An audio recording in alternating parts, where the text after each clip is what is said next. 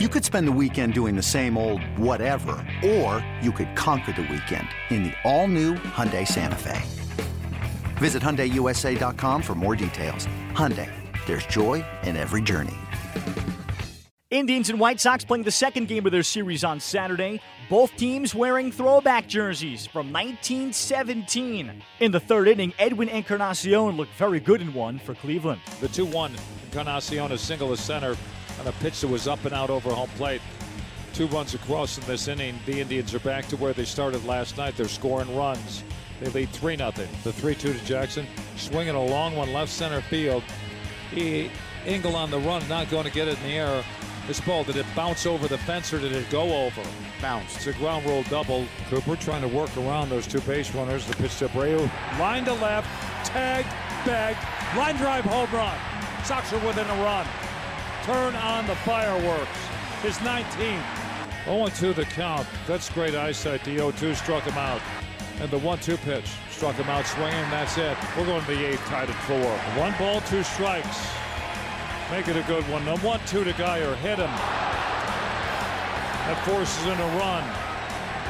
And the Indians lead five to four. For Corey Kluber, he lasts six and a third innings, giving up nine hits, four runs, a walk, and strikes out twelve. The tenth time he has fanned ten or more batters this season. He's recorded at least eight strikeouts in eleven straight starts. Chicago's struggles in the second half of the season continue as they lose again. They've lost five in a row and are just one and thirteen since the All-Star break following a five four loss to Cleveland on Saturday. Here's manager Rick Renteria. He did a very nice job. I think um, um, he worked through some traffic that we kind of opened up a little bit uh, with a couple plays, but Uh, did a nice job of keeping us there. I mean, uh, it's a pretty good lineup. Got through six, obviously, and uh, gave us a chance. Um, I thought he was okay. He threw pretty well. Kind of a funky way to lose. You guys get down, then come back, and then yeah. all of a sudden hit you guys. To, like, yeah, I mean, uh, you know, um, that's not kind of the way you you'd want to write it up, but um, I thought. Um, You know, everybody that we brought in up until that point had done a pretty nice job. Um, Treek and Clippard. I know Clip worked through the bases loaded uh, inning.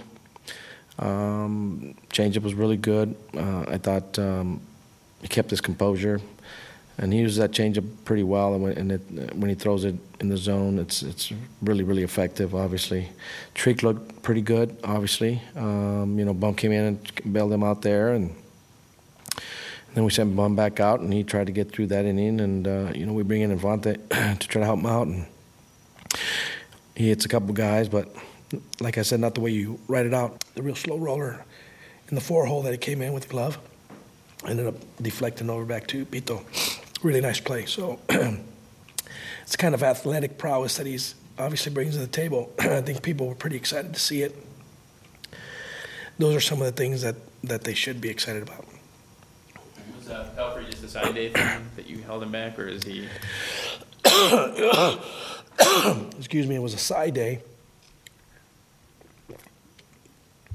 But as we've done in the past, we had a I'm doing a side and available to us that we were going to go to it. You know, everybody's been asking about how we we've been trying to protect our pin.